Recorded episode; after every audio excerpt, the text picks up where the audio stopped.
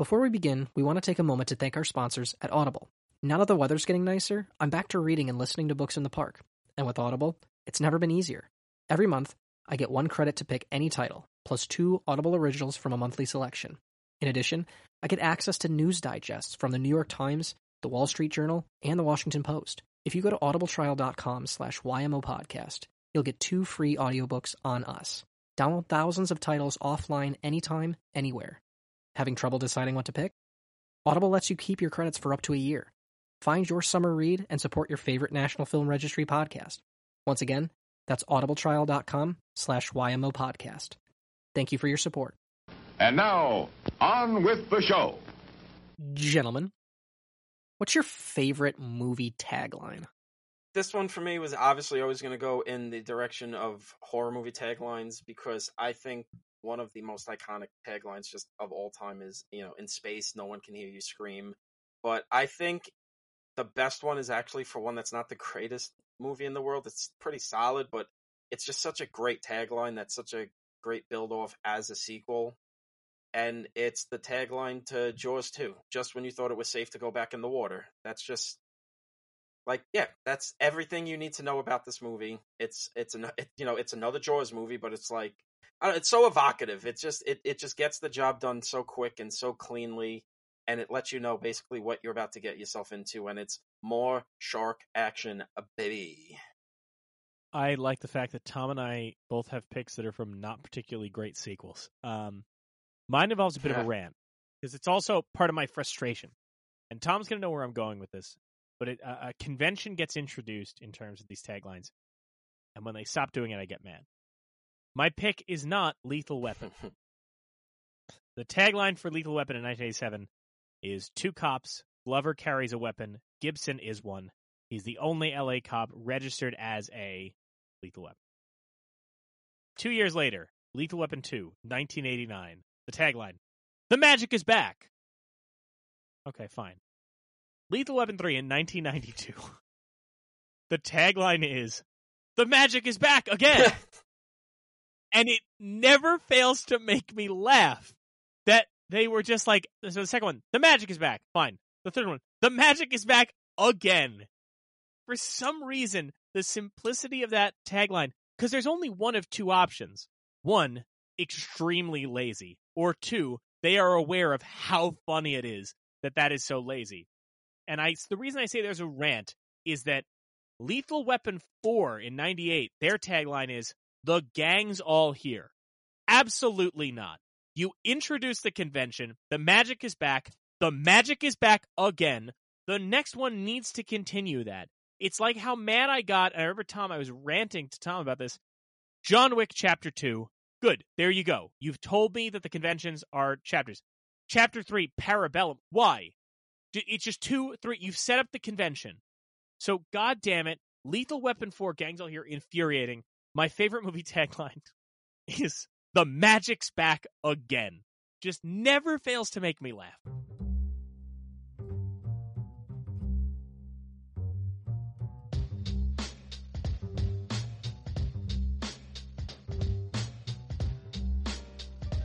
Every year since 1989, the Library of Congress has selected 25 films to add to the National Film Registry. The criteria? The films must be culturally, historically, or aesthetically significant. Each week on You're Missing Out, we take a look at one of these films to try and get to the heart of why they were selected and why they still matter.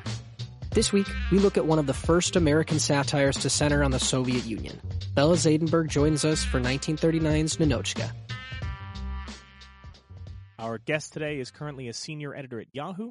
Uh, her work has previously appeared in Us Weekly, Time Out New York, Men's Journal, and Elite Daily, amongst others. Bella Zaydenberg joins us today to talk about Ninotchka. Bella, thank you so much for joining us. Hi, thank you for having me. Welcome, welcome, welcome. You could say "Privet" or "Здравствуйте" well, or you any know, of the above. That's interesting you say that, Bella, because I I would like to point out that normally we would say like "Hi, welcome to m- you're missing out," but uh, you know, in this case, we could say uh, "Bonjour, c'est vous que monkeys, un podcast sur le cinéma," or uh, "Privet etovi proposkayet, podcast o kino, because this is a film dealing with both the French and Russian people.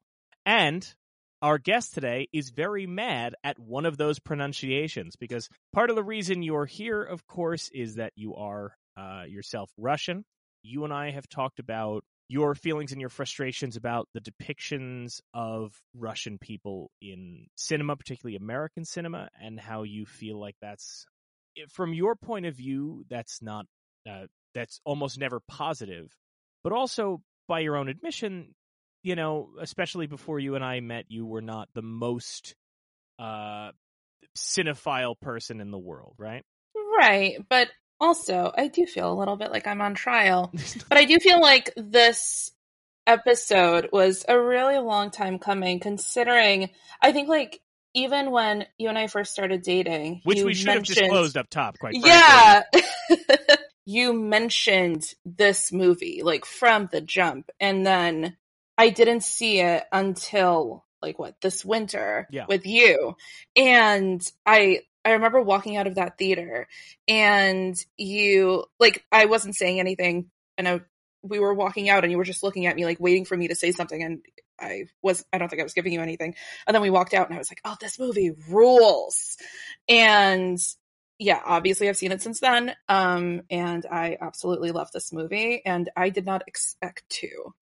Um so yeah, this move this film was really great, but And- also it's it's really it's counterintuitive to what I normally see and how I normally see Russians portrayed in American media, which obviously is um just not great. I mean, considering what is current what the current political climate is, understandably not great, but this has been going on way before then too. So Now, in fairness, uh, you say, "Oh, when we first started dating, I, I brought up the movie." That's not entirely true. The truth is that you first heard about it because uh, I referred to you as Ninotchka.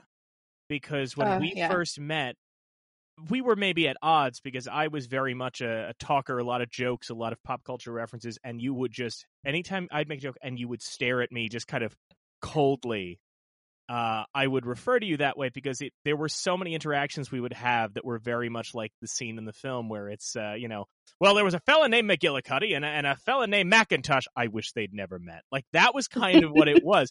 You would just kind of respond you know so so that would anytime you uh you know responded in any of that kind of like anything lovey-dovey is gross and and and for for idiots and anything like that how many how many romance films we'd go see where you were just like i think everyone involved should die like anytime you would pull one of those i would uh i would refer to you that way and then So so that's that's changed. with no, Bella? it, it No. has a little. It, we get there from. T- there are times where we watch the break happen more and more. You know, somebody who, not to sell them out too much, but uh, somebody who, when we first started dating, would see little kids running around a place and go disgusting.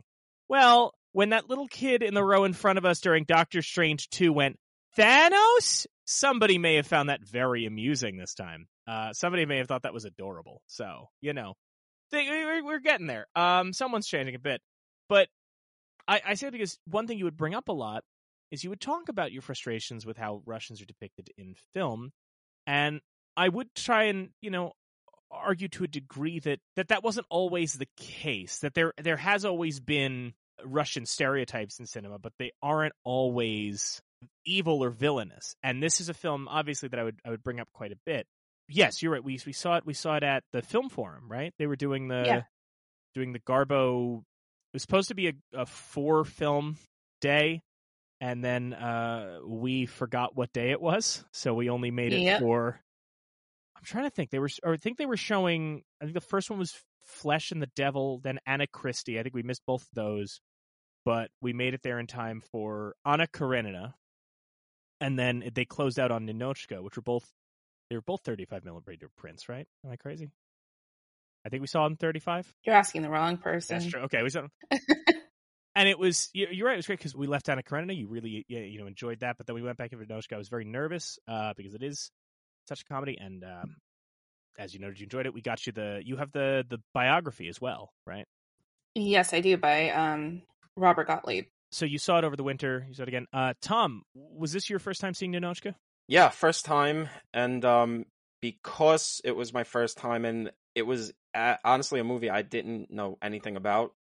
Like no no context clues what this movie was going to be. I kind of just leaned into it and watched it as bl- like blind and uh, pleasantly surprised the whole time. It was uh, uh, a very charming movie, a very charming movie. Helped uh, uh, uh, thaw my black heart for for two hours and made me say, "Well, I don't want to see anybody in a happy relationship right now, but all right, I guess these two can be okay."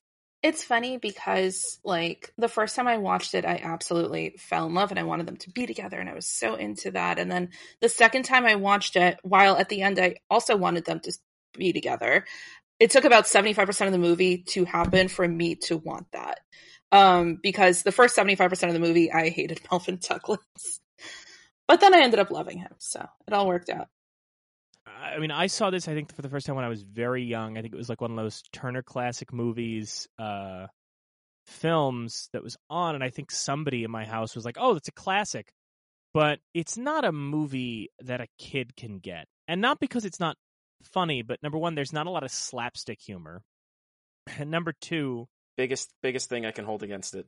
No slapstick. Slapstick's the best. I would argue that there is quite a bit of like slapstick and physical humor in it, though. I but I I, mean, I, yeah, considering what like is super popular in Russia, that is exactly what this movie is. But I'm I'm saying we'll, we'll get into that more in a sec. But what I mean is just more like when you're a kid, for like a child, like part of the stuff that like there are certain comedies that when you're a kid you can still click with because even though the jokes and the premise don't land, like we recently did Bringing Up Baby, and Bringing Up Baby lands for you no matter what age you are because a lot of the humor, even like physical humor, requires some level of stakes. But at the end of the day, when there's a big tiger and somebody pulling on its tail, you understand that at any age.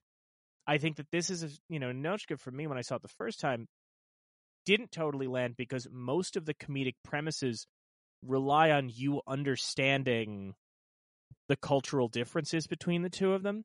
And remember, you know, we're born in 1990. Like the Soviet Union is not a thing, and we don't really like. There's no understanding on on uh, like a, a kid's end of like We, we we do get half. I think kids of the '90s would get half of the cultural stuff going on because if you know kids growing up in the '90s, we had Looney Tunes, so we already knew Yeah. that the French were just Mhm. shiftless, horny animals, and uh, so we didn't get the stereotypes that Russians are fuddy duddies who only like when yeah that's uh, the thing like the fall. stereo that that that you know bella has talked about the um the stereotype of russians in film and i think one thing i would try and point out is yeah if you're looking at kind of the russian stereotypes that we inherited from like the reagan 80s onward it's always they're spies they're villains they're this and that but it is interesting that in like the 30s and 40s the russian stereotypes that we rely on comedically in film are they're very uptight they're very cold and high minded and intellectual,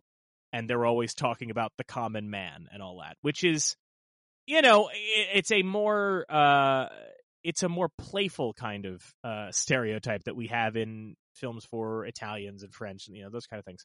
But I, so that's the first time I saw it, and I, I didn't really land, didn't really land with me as a young person. Then I watched it years later, I think just out of college, and suddenly was won over on this thing because at that point I knew who Ernst Lubitsch was, and then I saw Billy Wilder's name on the script, and I knew, you know, I, I adored Billy Wilder uh, for some like it hot and so many of the other comedies that I'd seen. Yeah, so then I've watched it several times since, and I, I just I continue to be won over by how well it works. But before we get into all of the things that made this film great, all the things that make this film matter, let's talk about what the registry had to say. So here's what the Library of Congress had to say about Ninotchka. In this sparkling romantic comedy, when a beautiful Soviet emissary, Greta Garbo, is sent to Paris on state business, she discovers how the charms of Paris and Melvyn Douglas can melt even the most stoic Soviet, and jeopardizes both national honor and her career. Garbo personifies director Ernst Lubitsch's sophistication and style, delivering dialogue cooked up by Billy Wilder and partner Charles Brackett to reveal that the Swedish actress is not only a consummate dramatist, but that, in fact, Garbo laughs, as the ads touted.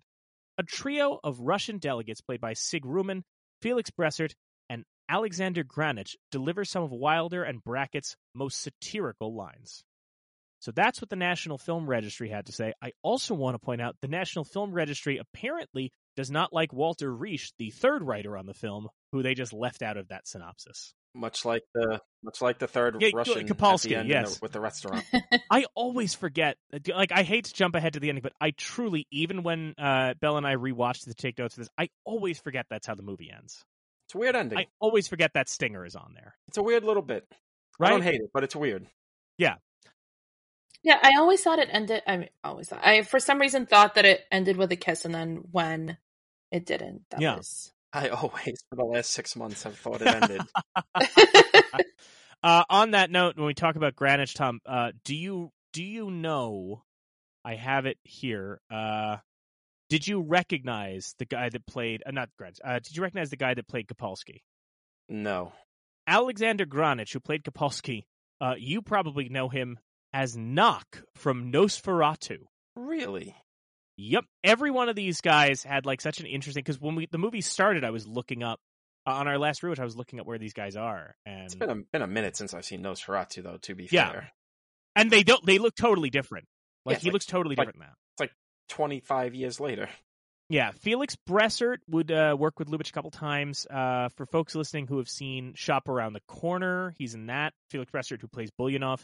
Uh, he's also Greenberg in To Be or Not to Be, where he gets the great um, Hath Not a Jew monologue. Um, and Sig Ruman, who plays Ivanov, uh, was also in To Be or Not to Be. He plays the character known as Concentration Camp Ehrhardt. So for anybody Oof. who that's yeah, it's uh we we haven't watched to be or not to be, but when you when you see it, it's uh it's it's a weird thing that Lubitsch manages to make play for laughs. Um, which is a fascinating thing is that like, you know, Bell and I were talking about this the other day, where I, I there is this fascinating thing in the 30s and 40s where these directors who came from Eastern European countries, who came from Germany, who came from Poland, who came from Russia, to the U.S. tackled the war and tackled the geopolitical conflicts in such an interesting way in in film. I mean, obviously uh, something we talked about, and uh, you know, European Immigrants. Another film that comes out this same year as Ninotchka is Mr. Smith Goes to Washington, which is Frank Capra. And when we did our episode, we talked a lot about Frank Capra's perception of America, and obviously neither Ninotchka or To Be or Not to Be or The Shop Around the Corner or any of the notable Lubitsch films are set in the U.S., but there is just this interesting perspective on geopolitical relationships from them that I think American directors don't totally capture because uh, there's just something about this film. I think that, you know, uh, Bella, you've talked about, again, Russians in film and, and how they're depicted. And I do think it's interesting that in this film, you know, one of the things I take away from it a lot is that while there are jokes at the expense of Russia and the Russian characters, there are also a lot of jokes at the expense of the French and at the expense of Melvyn Douglas and those characters. So I, I think it's a bit more of an I, I don't know if you agree, but I find it to be a more even handed satire than other comedies, quote unquote, lampooning the, Soviets. Right. And so many comedies and action films and any films that do have Russian characters, whether they're the villains or not, they are the butt of every joke. They are, like you said earlier, they are cold and detached and just not fully formed characters and not fully formed people. And it's just a walking stereotype. Whereas this film portrayed them in, yeah, there were jokes made at their expense, as there were the French, um, but it felt it felt like it was handled with kid with kid gloves. It felt like it was way more. Um, it had a much an infinitely more nuanced portrayal of of Ninotchka and and um, her comrades. Yeah, I, I think that that's. Um, I mean, and and Tom obviously. Uh, you know, Tom, you've watched uh, so many uh, movies, uh, B movies and such from the uh, 1980s and, and 1990s. Would you say it is fair to say that this is uh, this film contains a more nuanced portrait of the Russian people than uh, some of the Cold War era films that come later? Yeah, I mean, just by default that it is pre Cold War, and while we're not allied with them yet, because they haven't shifted over to the allied side in the European conflict that's kind of starting at this point. I mean, Russia shifts what 41 42 to the allied Oh, no, they- side. No, Russia's there much earlier. Uh, by 42, Italy When has did they shifted shift? over to the Allies. Yeah, so Russia I- is I- actually more involved in, in Russia is involved in, in the war before we get involved. Um, Yeah. Later in the third, in the like 38, they are trying to, or somewhere around there, they are trying to compromise with Hitler's Germany, but then they very quickly kind of realize, oh, he's trying to get in here, and Yeah, because when did much. they when did they start invading in Russia? Because that was the winter of what, like 40, 39? yeah, I think I think that's 40. I don't. I So- don't have a. so at this but yes. point, so at the point of this movie's made, they either are still on the Nazi side or are about to be, or just just left the Nazi side of the So war. But we're still like, yeah. it's still a thing of we're not friends with them uh, necessarily yet, or most of Europe is not necessarily friends with them at this point. But you know, the Cold War brings out a whole new thing because when it comes to cinema and genre movies, which is where most of this Russian shit comes to, you know, you need bad guys, and the geopolitics of the time kind of dictates what the bad guys are going to be. And so for a long time, it was the Russians. I mean, Spielberg threw it back to the 40s with the uh, the 30s with the Indiana Jones movies, but by the time he gets to Kingdom of the Crystal Skull, he's like, all right, we're in the 50s. I mean, it's got to be the Russians. And, you know, I mean, that was even a big thing when uh, GoldenEye was coming out, or they were making GoldenEye, because in between License to Kill and GoldenEye, the Soviet Union fell. So everyone's like, all right, well, what the fuck are spy movies going to do for bad guys? There are no, like, bad guys anymore. To the point where, like, True Lies did Middle Eastern terrorists just because, like, I don't know, we need something. And that's aged kind of poorly. They're predictable, right? Having a Russian villain is always Well, because it was I- like I- 50 years, basically. Or, yeah, like, what, 40 years of using the same bad guys? It It's it's to get stale at some point, and a lot of filmmakers that are doing this shit by the time the 80s are rolling around are not the most artistically minded guys. They're guys doing shit from Menachem Golan at, at, at Cannon Films, which is just like, yeah, I don't know. We got leftover Soviet outfits. I don't know. Fucking throw them on. Robert Forster's a Russian now. Yeah, Robert Forster. He's going to be doing a Russian accent. Whatever. It's fine. And it's not like acceptable or whatever, but it is just a thing of, uh, you know, the routine, it kind of got old pretty quickly. And, uh, kind of, you know, you look at this and you go, why doesn't anybody learn the lessons from the ones that do this shit right? Well, I think by default, Hollywood will stick to a sense of nostalgia or convention because it will make money. And we Yeah. are used to seeing. Don't don't quote me on that. I think I pulled that from the Vanity Fair article, but Ninotchka It's- Afterlife. but it's it's true. I mean, there is always going to be a degree of nostalgia to it because you because because the American people are so used to seeing Russians as the villains, and they are so used to seeing a, Ru- a Russian bad guy. And the funny part of that is, is that it is so rarely ever played by a actor or actress that is actually from Russia or East in general, and it is so frustrating, especially like the amount of times Mike and I have been to a movie where there is a Russian character at all playing any role whatsoever. Their accents are always shit, and the only modern day actor that I can safely say actually does a good job is Florence P- Florence Pugh, and everyone else is absolutely shitty at it. Well, you know, it's I mean, it's it's just a thing with Hollywood because I mean, how many times have we thus far in the show and will have to continue doing so about westerns and the portrayal of Native Americans where you go, "Huh, they just got a really tan Italian guy and they didn't tell him to do anything with his voice other than talk like this or Yeah. like whatever." And it's just like, "Oh, so uh, it's this is just the problem. I mean, you know, with Hollywood and American movies in general, which I don't know. I guess it's starting to change since it's easier to I don't know get Russian actors or Russian writers and hire people from the right places to do these things. But you know, uh, for a long time they just didn't give a shit about realism, and they just said, yeah, whatever. The fucking the schmoes will will pay their nickel to get in, and they they don't care. They'll get the gist of it. We got I their money. First off, to clarify a, a bit of timeline here, uh, in 1938, that's when Italy and France and the United Kingdom signed the the Munich Agreement with Germany. Uh, in later 1939, Germany invades Poland in September 39. Stalin waits to launch his own invasion. It's not till 41 that Hitler invades the Soviet Union, but they were already allied. They were already teamed with the Allies at this point. I think what happens and our relationship with the Soviet Union at this time during the war, at least in the United States, is more akin to the fact that prior to the full partnership of the Axis between Germany and Italy and and Japan, it's important to remember that at this time in Europe, uh, Germany is making aggressive territory moves. Italy is making their aggressive war in North Africa. The Soviets are making expansion moves, and the Japanese are making expansion moves. And until there's a clear picture of good guy, bad guy, there's a lot of touch and go feelings throughout the global community of like, is this just a case of a bunch of strong countries going after other places?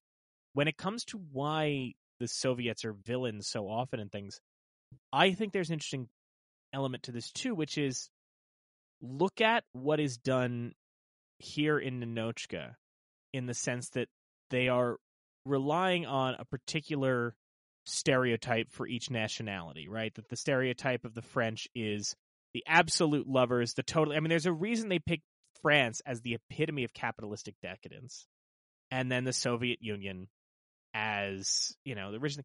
There are very strong political and cultural beliefs there. I think part of what made the Soviet Union such great villains in movies for a while, or such go to villains, is that at the end of the day, the Soviet Union is defined by ideology, right? In a way that, like, the Nazis made great villains for Spielberg, because when you put up that flag, you tell the audience, we know what these guys are about and the struggle that the Bond films have had, and the struggle that any films that tried to tackle the war on terror had, is you need to have a 10 minute scene where a character like lays out like this is why the villain wants to do what he does. He has diamonds in his face and he bup, bup, bup, bup, and he wants to turn the world's water into candy or whatever the hell the motives are.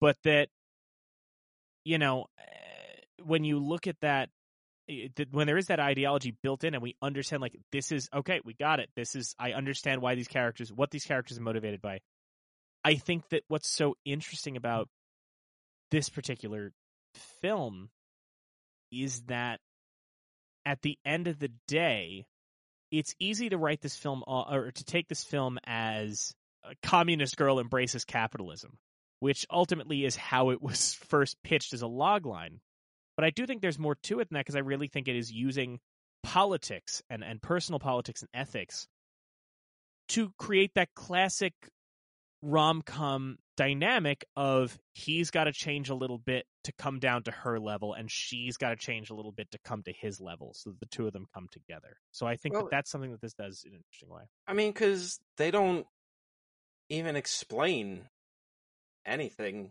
in the like they like they say you like in movies now they have to explain the politics and the plan and everything. It's just like yeah she's coming over from the soviet union. She's gonna look into this diamond thing. We get it. We get her we get her thing. We get this guy's thing. He's a horny frenchman whatever like like i mean well, like it's that it's just it's it's all about simplicity and it's you know it's yeah. it makes things a lot well, easier and it let and it allows uh, them to have a more well-rounded characterization for her and then also having these three dopes running around that are not the typical Soviet Union, you know, bad guys you see in a Cannon Films movie or whatever. It's like, oh no, these guys are kind of like, yeah, they're kind of doofuses and they're working for the state, and it feels like this is kind of the only jobs they could get, and they're getting really, really, really tantalized by all the shit ca- capitalism has, and uh, you know, they're just. I mean, the bit where they they when she first comes in and they like, oh, do you want a cigarette? Oh, please send up cigarettes. And three smoking hot cigarette girls come up. She goes, I take it you were doing more than smoking. And it's like, oh, I think it, no, she, I think she says something like you must have been smoking a lot. Yeah, something like or something yeah. like that. I think I I think yeah, it's just like okay, these guys. No, let's get this straight. Number one, those guys rule. They're the best. Love them. Disney Plus spinoff series when.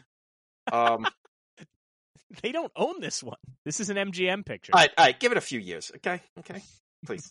Okay, Amazon like, series hey, with with the Ted hey, Lasso guys. Sorry, Bella, you want to say? Yes, continue. Oh no, just a couple of thoughts here. One, um, France wasn't just picked because it's the antithesis of Russian ideology. A lot of former Russian royals that were disgraced as a result of the Bolshevik Revolution moved to France. Yeah. Um, so that was a natural choice. Mhm. Um, and the other part of it too is that they're the oh my god, I'm forgetting the name of the three men now, but Uh, Buljanoff, Ivanov, and Kopalski. Yes, them. I love how I am the one that can't pronounce their names, even though I should.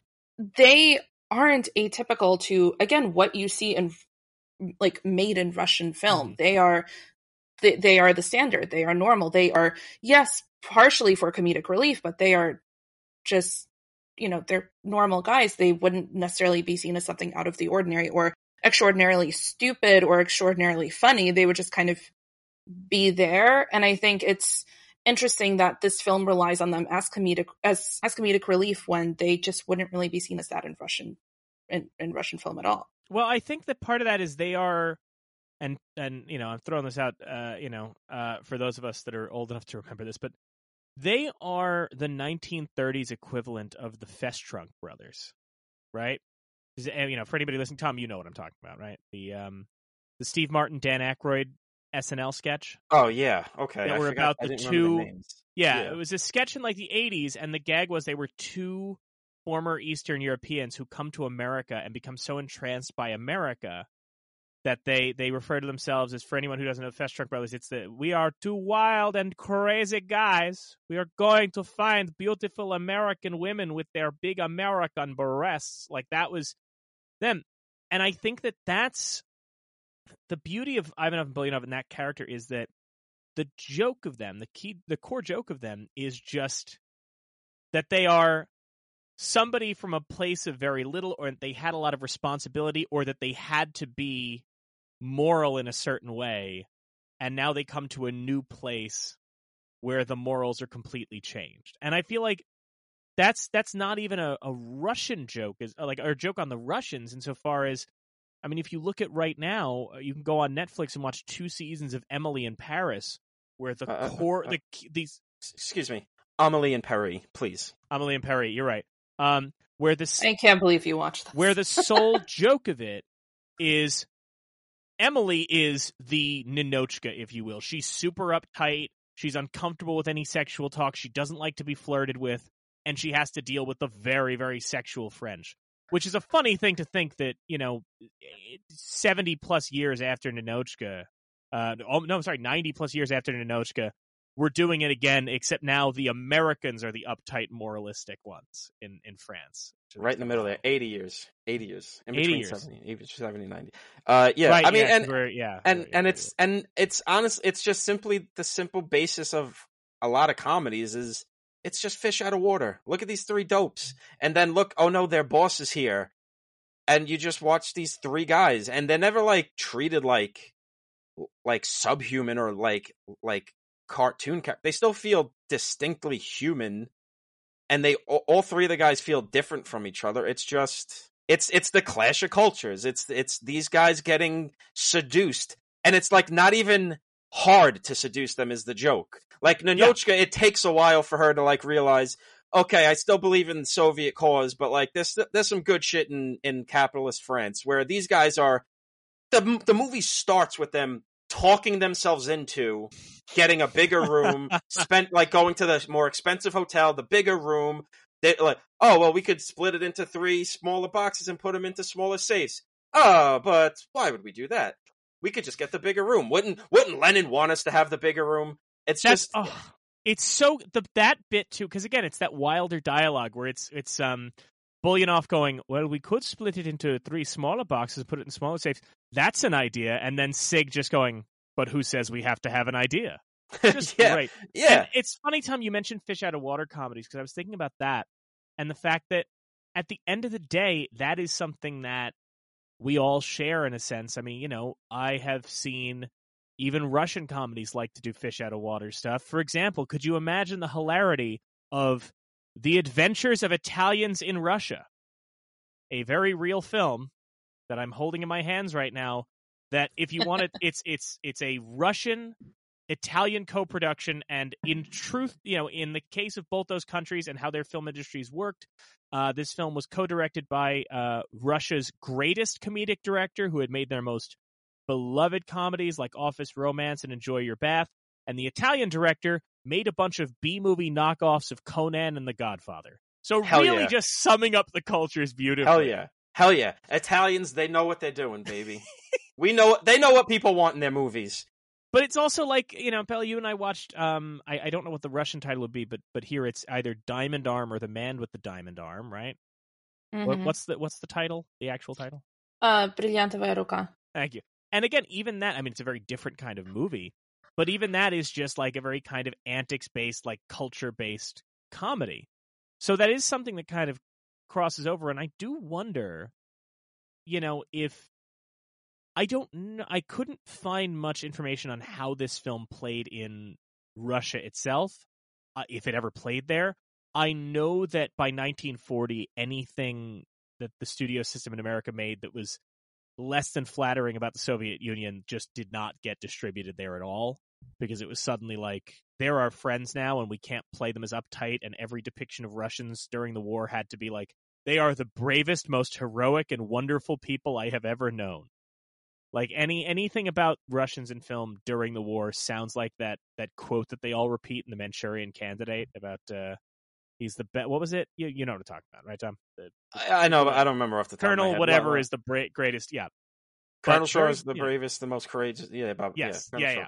It's the Um, same from from what I see, my research, my brief research, uh, it was banned in the Soviet Union and Okay. its satellite countries. So I think there was just uh, not not really into a movie where Greta Garbo learns how that maybe there's some good stuff in uh, capitalism and horny Frenchmen are okay. So you're saying that the Soviet government did not take kindly to the line, the last group of mass trials went well, there will be fewer but better Russians? You think they had an issue with that line somehow? Great line. That's some that is some Iannucci shit. this script is, I, I will tell you this, you know, because now Bella's seen it a couple times and, and uh, I've seen it many times. Tom, every time you watch this, you're going to find new lines. It is one of those classic Billy Wilder scripts. It's an amazingly written script. I mean, I texted you the other like, when I was watching it. Uh, when she goes to the restaurant and she orders like beets and leaves and, uh, and figs, and the waiter goes, "Ma- "Madame, this is a restaurant, not a meadow." It's so I'm just good. like, Good. No, she ordered raw beets and carrots. Raw beets Raw and beet- carrots. Right. Raw beets and carrots. We would not get figs. That is way too indulgent. I, I, e- excuse me for messing up messing up the food order that I would never make myself. So, um, I wouldn't make it either. Beets are gross. Now, I do want to. I, I do want to talk a bit about because obviously, you know, uh, Bella, you're here for a number of reasons, but but one of them is, of course, that uh, after watching those two films that we went to see, you read Garbo's biography and you became very kind of fascinated by her and her story. Um, so I did want to talk about, you know, one thing you've mentioned to me, you know, off mic is is her relationship with this film. So I was wondering if you wanted to talk about that a little bit. Yeah, she, I mean, by and large, did not care for most of the movies that she made, except for one, and it wasn't this one. Um, the only movie that she really cared for was Queen Christina because she got to play someone that was a cross dresser and someone that, you know, had a female love interest and that she got to kiss, and she got to say that she was going to die a bachelor. And um, it was just, it's really interesting to see Garbo play someone that you know in the beginning of her career she played these really vampy over sexualized at the time roles. And this was um in Ninotchka that was the one time that she didn't get to do that. And theoretically it would be something that she would like because she wasn't someone that considered herself overly sexual. She dressed in men's button downs and pants and like wasn't you know a quote unquote like quintessentially feminine woman but um yeah, she did not necessarily care for this film. She kind of saw it as a okay, like I'm done and just moved on. And yet it was, I believe, her most, if not one of her most um, successful films. Yeah, I mean it's it, and it's it's so interesting. I mean, one of the things we should talk about a bit is the the tagline for this movie, as mentioned in the opening paragraph, is uh, is Garbo laughs. Uh, that's in part because, and now I got to look it up because I'm feeling like an idiot that I'm. Instead, I have a document open here on Russian spy films, so that's not going to help us much now. We're off that topic. Um, Anna Christie. Anna Christie is the first one, right? So Anna Christie is the first sound picture that she does, uh, and they advertised it as Garbo Talks. And A little, uh, Mike, a little, a little more energy. There's an exclamation point in this in this tagline. Garbo Talks. Um, all, right, all right, relax. so- eat snackish moss. It's, Um, it's next most. Uh, so they have Garbo talks. So when they got to this film, because it is a comedy and Garbo didn't really do comedies, they advertised it as Garbo laughs. That was the tagline. that All they needed to sell it on. And you know, uh, if you look at film compilations, obviously this film Ninotchka has fallen kind of out of the public consciousness in the last couple decades. Uh, I think because of the political situation. But if you look at compilations about like greatest films or even just like the magic of the movies one of the iconic scenes that they will show alongside King Kong climbing the building and, you know, Rhett saying, frankly, my dear, I don't give a damn. One of the iconic things they'll show is her laughing and hitting that table. It was just one of those landmark, uh, memorable movie moments. Uh, it should be noted, uh, some people like to point out that Garbo had laughed in other movies before, but most of those laughs are like in Anna Karenina when she's laughing playfully at the child that she's never going to see again, trying to hold back tears. So that doesn't really count, I think, as a genuine, joyful laugh. She actually had a film um, prior to Ninotchka where she was portrayed as someone really happy, but it is the one lost Garbo film. Yeah, of course it is. So- yeah. Who knows? She played a happy wife and she was running around in a little house dress and was very uh theoretically very happy. But there are conspiracy theories. it was actually found in a Moscow archive, so somehow it makes sense. Um, but there is one conspiracy theory about her laugh in Ninotchka, and that is that she didn't actually laugh, that it was dubbed over. Interesting. Like, as in, she's pretending to, that, that she's pantomiming, but they added somebody else's voice?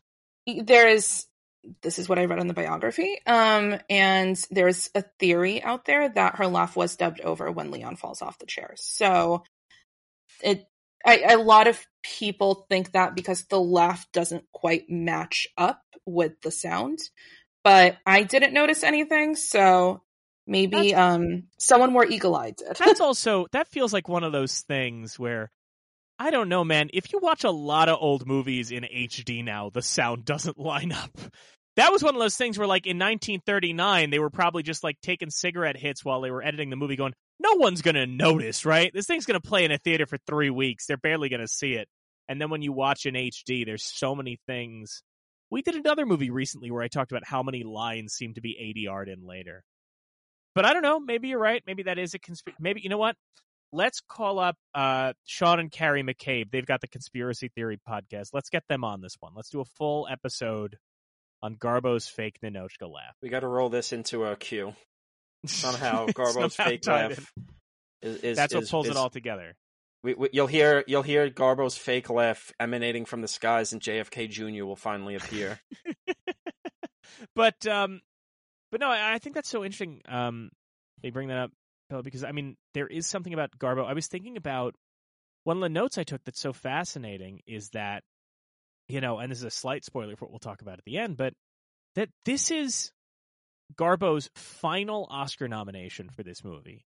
And then after this, she makes like one more movie and then is done. In by 1941, she is done acting.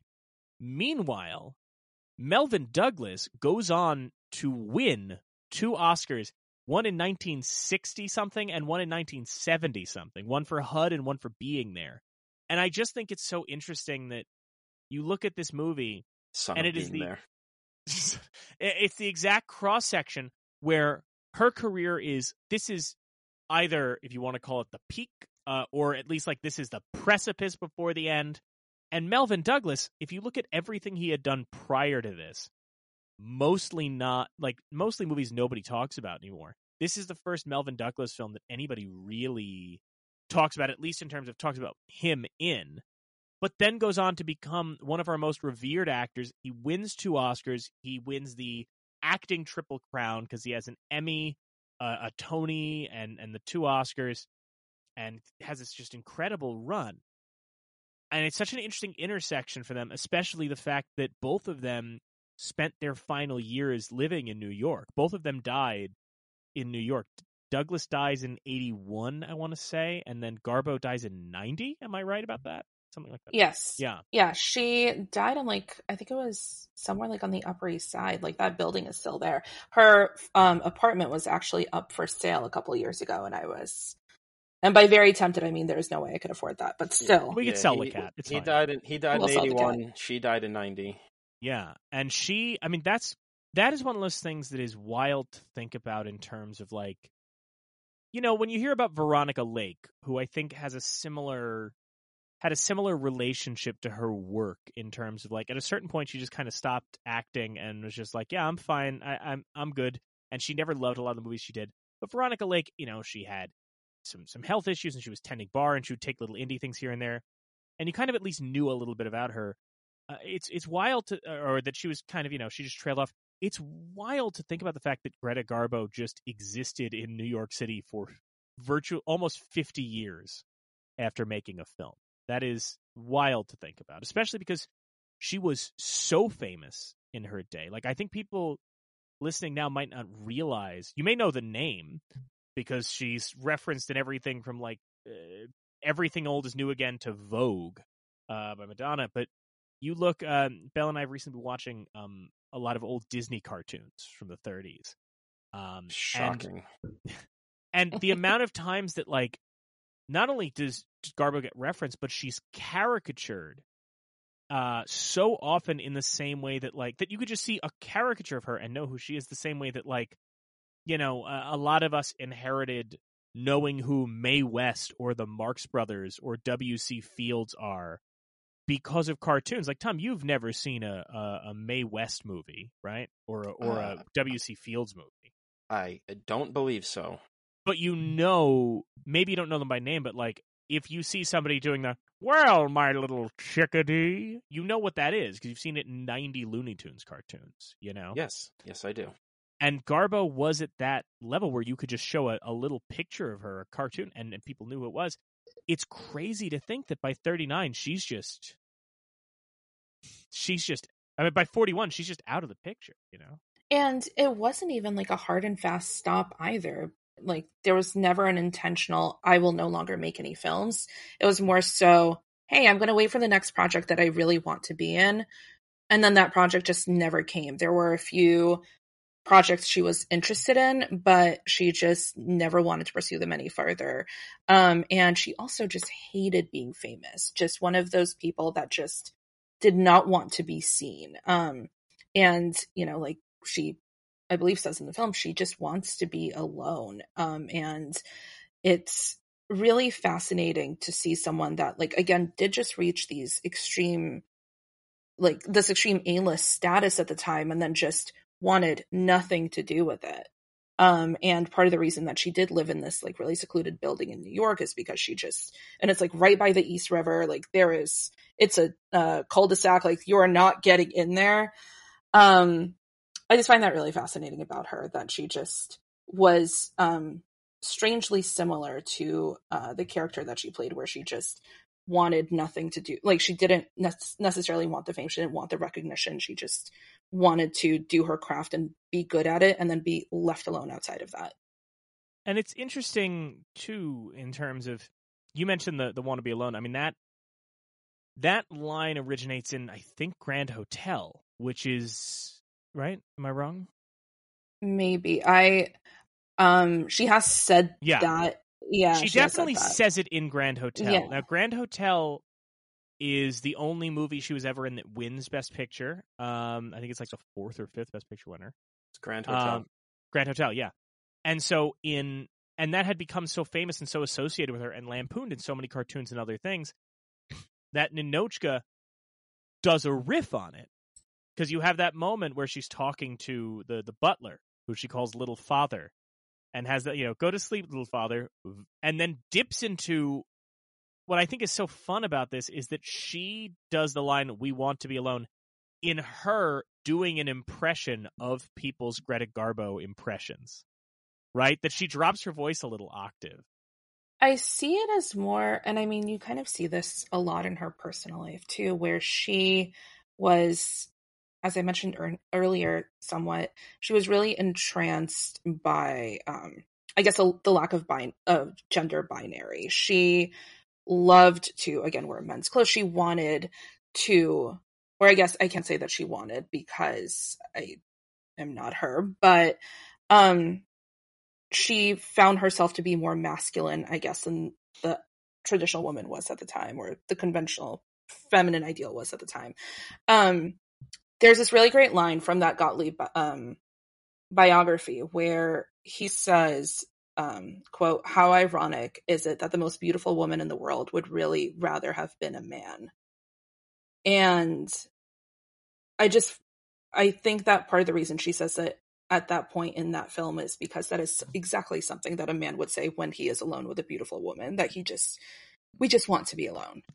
Well, that's that's the other thing that I think is great about the comedy in this film is that I think that it's very easy if you try and make this later, or or many people have tried to do the rom com and, and and can't crack it in terms of. I was you and I were discussing this when we were watching it, which is number one. I think the problem with too many romantic comedies today is they're very one sided in terms of you know they they tend to know which audience they're playing to and they make the love interest you know whether it's the uh the often described manic pixie dream girl or just the perfect man where it's like you know the character we're supposed to find ourselves in is always like a chaotic mess who's got a million problems and is just just like us. And then their love interest is perfect and and and ideal. And you kind of go well i see what they see in the love interest. I don't know what they see in them. What i think this does so well. And you know tom you made a joke up top about saying like I don't want to see any people happy, but I'm, I'm happy to see them together. I think part of what this film does well and, and plays to that is that it's not necessarily interested, and the best rom coms do this, it's not interested in you wanting to be with Garbo or wanting to be with Melvyn Douglas. It's setting up a dynamic where those two should be together, and you want to see those two characters because they are so diametrically opposed, because they are what the other one needs, because Melvyn Douglas is such a kind of louse and such a guy who is coasting on charm that you want somebody who's going to smack him down and that his lines don't work on. And at the same time, Ninotchka is such an uptight stick in the mud that you want to see somebody get her to get over herself for a little bit. And I think that that's the dynamic that really pops in this film. And I I I do think it's it's big, best served in that neither of these characters really ever give up on who they are. Mm-hmm. You know, they never like like I said, like she's still a communist at the end of the movie. You know, Yeah. he's still a rapacious capitalist who's like he said, he's willing to bankrupt Russia by just opening up all these restaurants all over the, the world so they just keep they just keep bleeding people that that are going to defect and everything. You know, he's still a capitalist. She's still, but you know, he's reading capital uh, communist literature. She's starting to enjoy, you know, the restaurant in the Eiffel Tower and all this shit. Whatever, you know, listening to, listening to music instead of the fucking news.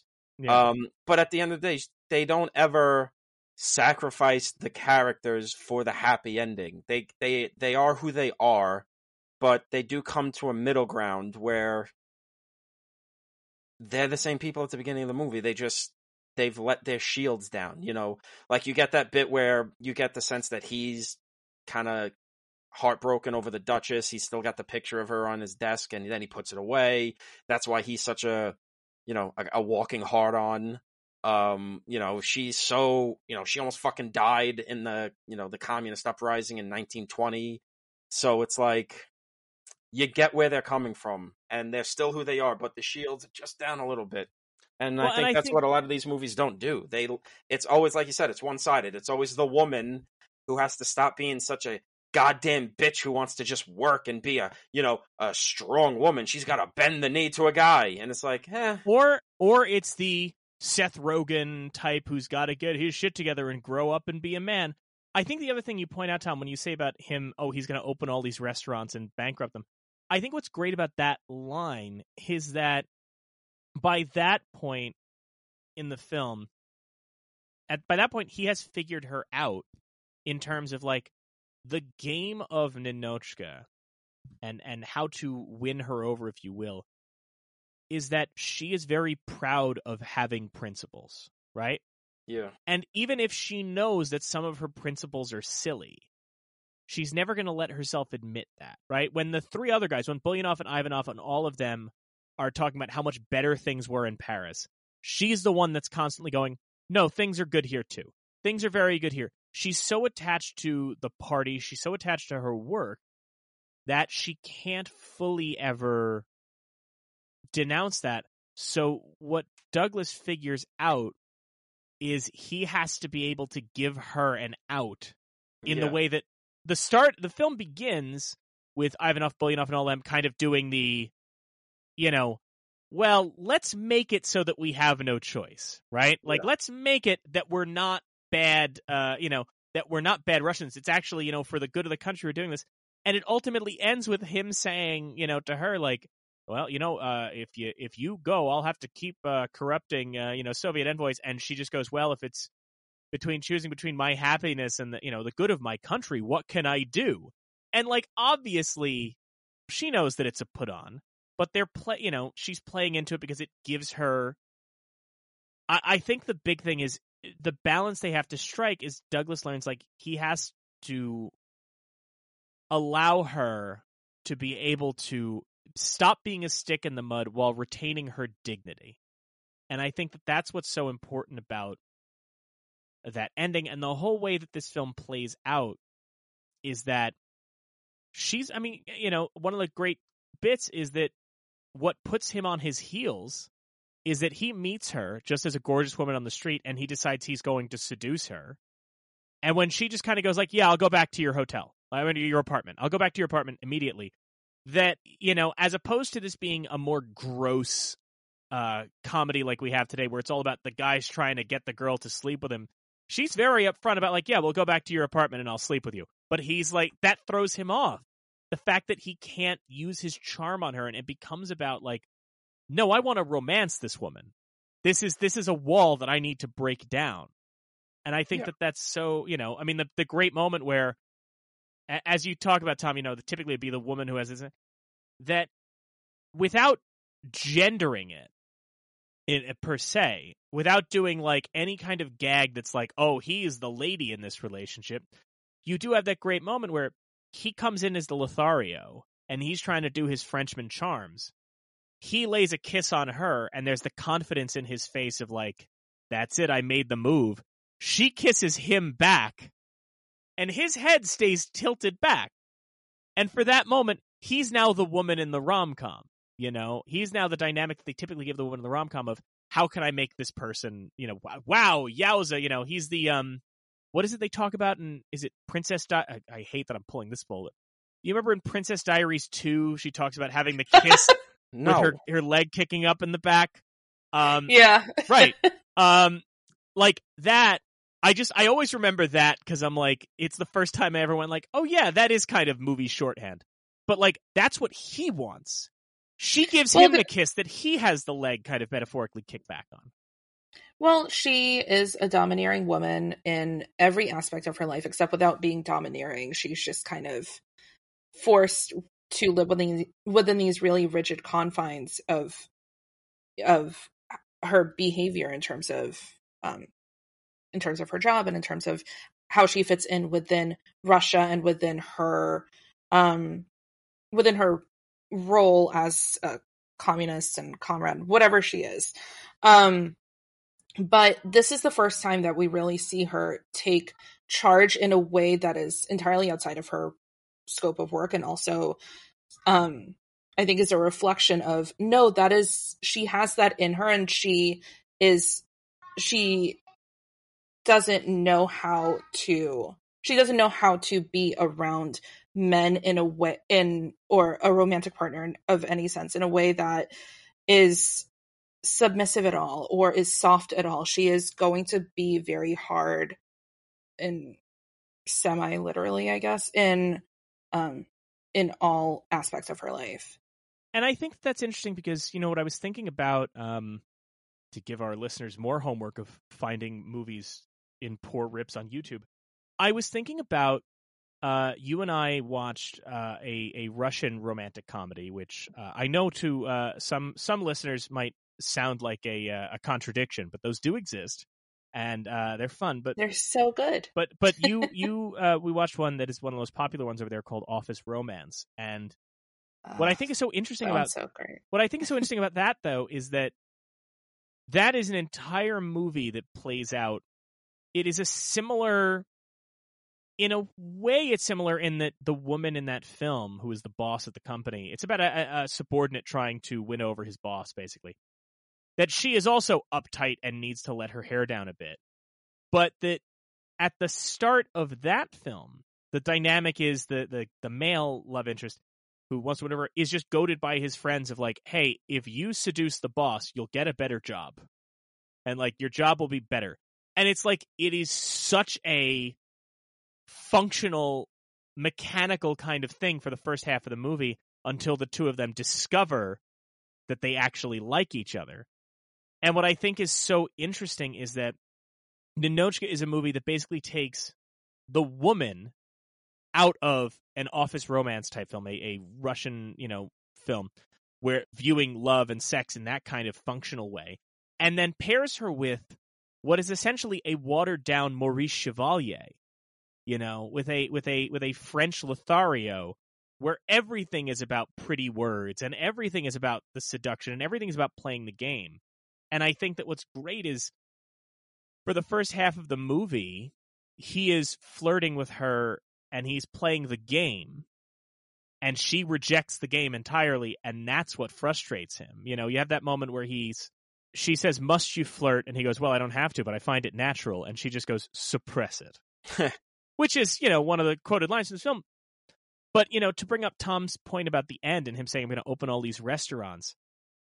Her uh, another part of that that's great is her saying, "Well, if it's for the good of my country." It's really kind of the first time she plays the game Yeah. it's the first time that she like decides to be and makes the conscious effort to be flirty and kind of do things a little more like yeah we both know what we're saying in a way that he's been trying to do from the start i just think that that's that you know every time i watch it i get struck by just how well it strikes that balance you know I think it's really funny that it wasn't even supposed to be Melvyn Douglas at all. It Yeah. was supposed to be Cary Grant.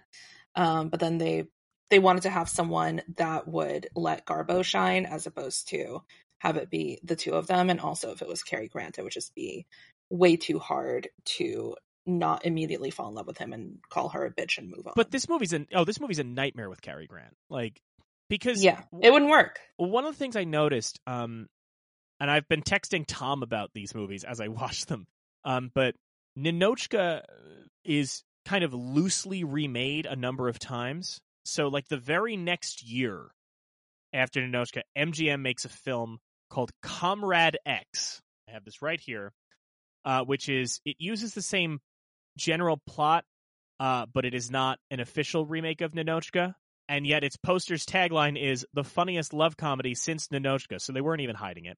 Comrade X stars Clark Gable, and Tom, I'm going to set you up for this. I know you've been waiting for this one. And Clark Gable's co-star is Hedy Lamarr. Headley. There we go. I wanted to let you have that. Comrade X is trying to do the Ninotchka thing, but it fails in a couple ways. Uh, what they do is they change the dynamic where Clark Gable is playing an American journalist in the Soviet Union who is sneaking out information about Stalin's oppression under the name Comrade X. And Hedy Lamarr plays a uh, woman train conductor who he convinces to leave the country to go spread communist propaganda in America, but he's actually doing it because her father wants it. It's a mess. And I think part of why the movie is a mess, uh, and it comes through again. So you've got Clark Gable and Comrade X. Then you fast forward ahead about 20 years or so, and they make a Broadway musical and later a movie musical of Ninotchka uh, called Silk Stockings with Fred Astaire and Cyd Charisse. Uh, and in that one, Astaire's character is an American movie producer, and instead of fighting over jewels, they're fighting over a Russian composer who's living in France, but Russia wants him to come back. And also very bizarre. Uh, Bella, you haven't seen Silk Stockings, right? I don't think so. No. Yeah. Uh, I, I'm gonna make you watch it because it is so weird to see musical numbers done uh, in this story because it's not a thing that lends itself to a musical. And Tom, you should watch it because Ivanov is played by Peter Lorre. So get Yes. going for it. Uh, and he's playing in open her a city. restaurant. He's he's the one that gets that line, Tom. I'm You're not going, kidding. You're going to eat at my restaurant. It's a very nice Yeah. place for And- families. And he's the one that does the line where he goes, and piroshkis. And you're like, it sounds like a threat when you say that, Peter. um, but Silk Stocking, uh, the reason I bring both of those up is that part of the reason the dynamic doesn't work in either of those films is that Clark Gable and Fred Astaire are leading men. They are very good leading men, but you're immediately on their side. When they're being seductive, they're being like they're they're too charming. They're too seductive. And so Bella, like you noted, like when the woman initially rejects him, you just kind of write her off and be like, "What are you talking about? That's Clark Gable." Or "What are you talking about?" And the joke is entirely on the Ninotchka character. Um, or uh, in Comrade X, her name is Theodore. But the joke is entirely on them. What I think is so great about Melvyn Douglas and Ninotchka is that he's kind of a twerp.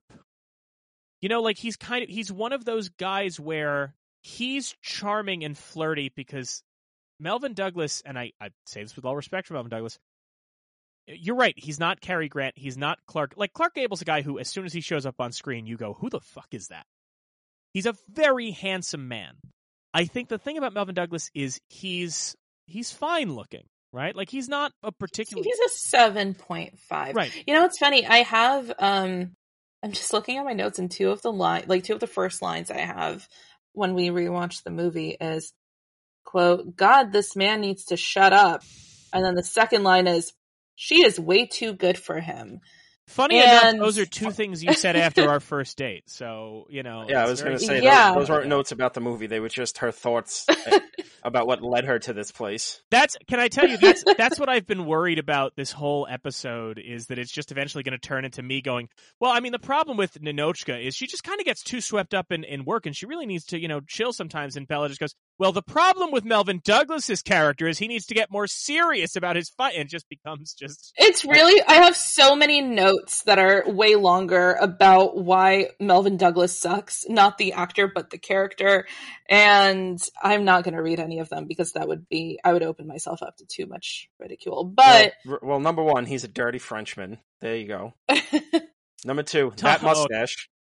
That mustache is I like the mustache. I think it's cute. It's a little okay, maybe not, but it's I don't know, it works for him. I like that your maybe not was as though you saw the look in my eyes that said, "Should I grow the mustache?" and then you had to quick quickly go, No. don't do that. Don't don't you dare." Please And don't. this is where Please Tom- don't do that. This is where Tom comes in and says, "Mike can't grow that mustache." That's true. I really can't. um, I have an invisible. Thank God. I have an invisible beard. Like I can't do facial hair. My hair's too light.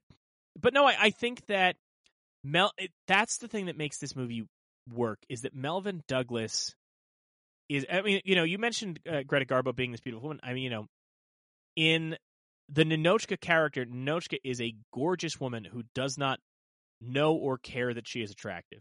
Meanwhile, Melvyn Douglas is an okay looking guy who mostly gets by on the fact that he is so charming that you you said Bella, you said he was a seven point five. You said but it depends how drunk I am, but yeah. right, but that's the thing. But but he's seven point five. But he's one of those guys who understands that he is just attractive enough that if he is really charming and cute and flirtatious, that's going to be what gets him all the way. He knows Honestly- he's not Clark Gable. Honestly, if he was like in sweats and like a you know a t-shirt or something, he would be a solid five. But I think the suit, like the really well tailored suit, brings him up to a I'm I seven. feel just like- I imagining feel like Melvyn Douglas in sweats at a. I feel like that's a very pointed, very pointed uh, description.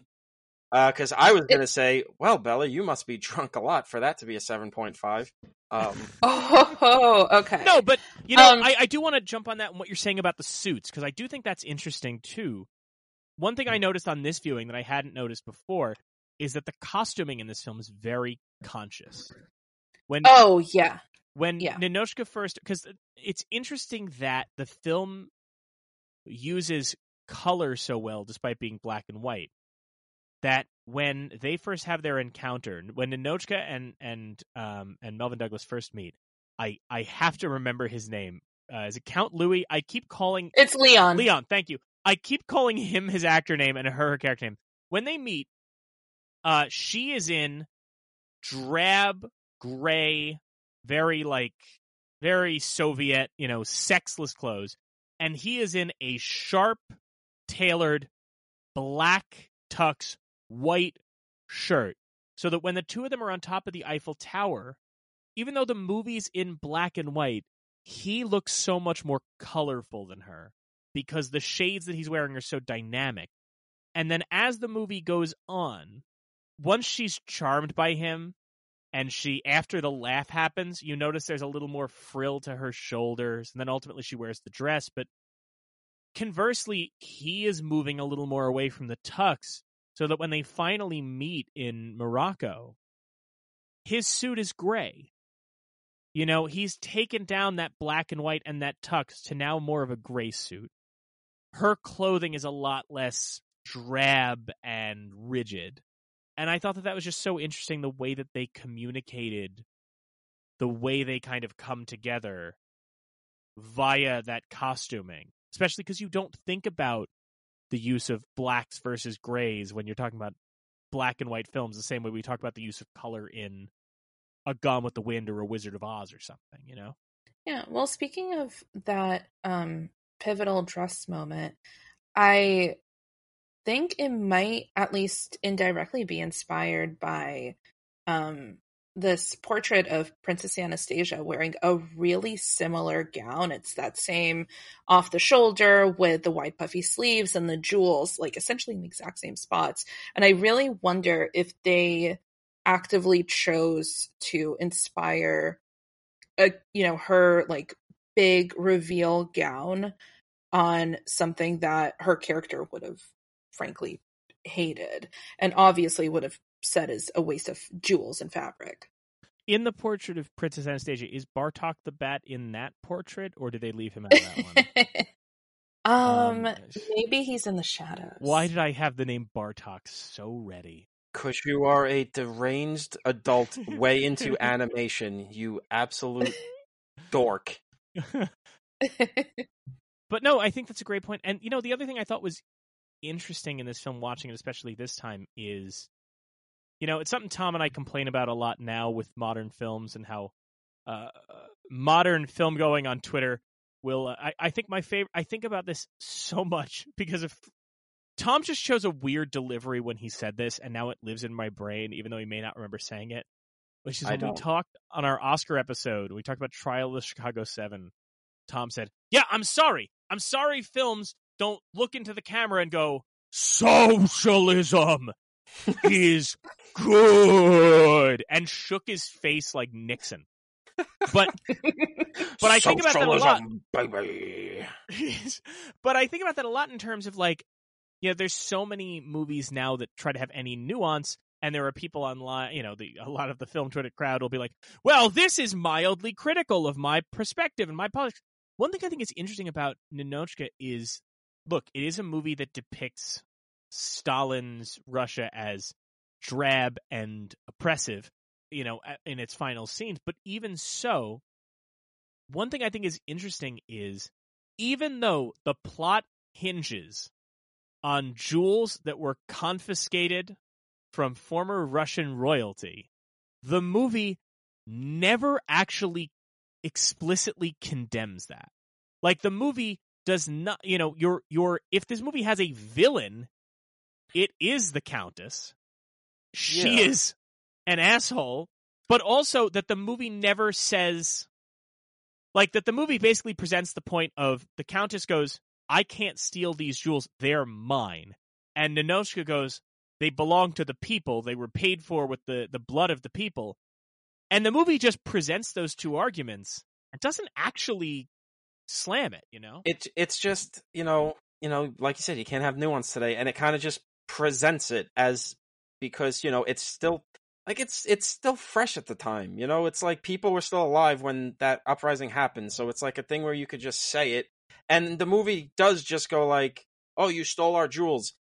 Yeah, but you're an asshole, so it's kind of good we stole from you assholes because Jesus Christ, it's been a few years and you're still being such fucking assholes to people to the point where one of my favorite things about the movie, which goes to the way rom coms now don't do it, is that she never thinks Melvyn Douglas did anything to her. Yeah. Nowadays, it would be she would think Melvyn Douglas stole the jewels out of her out of the safe and gave it back to the Duchess, and the Duchess would be like, "Well, yes, he did. So you should leave him alone because that's my man." And she would storm off back to Russia, thinking Melvyn Douglas was a bad guy. It's just no. The Duchess straight up says, "Oh no, he had he had nothing to do with this. You should still leave him alone, but he had nothing to do with this." What I find so funny is that in real life, um, John Gilbert, who Garbo was really close with later in life, um, proposed to Garbo. Garbo said no, so he went to the lady that played Swana, Ina Claire, and they became married.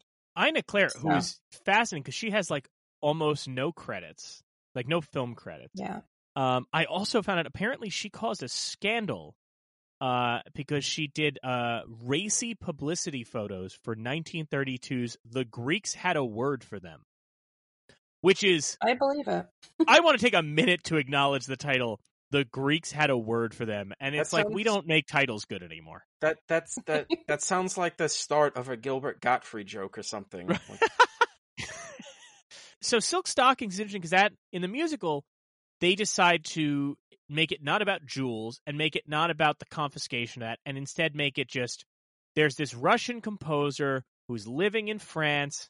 Fred Astaire wants him to write the music for his next picture, but the Russian government wants him to come back, and that's why they send the envoys. The problem with that is that the Russian composer can speak for himself. So the conflict of should he go back to Russia or should he stay in France you can now have somebody go, why don't we ask him?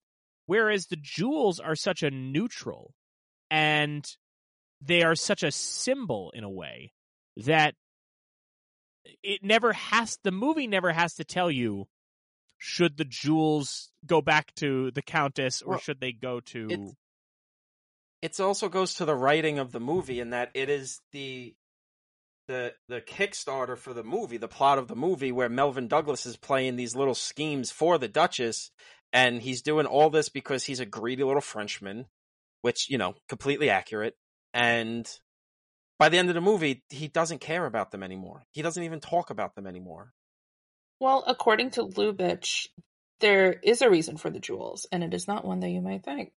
Um, they are quote photogenic, and you can photograph them sparkling on a woman's tits honestly, I was gonna make a joke like that, and I'm glad it's just reality. I'm glad Lubitsch was just like, yeah, I like I like tits. What do you want? I want I want to heighten the titties. I want uh, he would work Ernst, well with the Italians. Ernst, Ernst Ernst Lubitsch was the original Russ Meyer, uh, in in a way. Um, but no, and the original Roger Ebert, I guess, as well.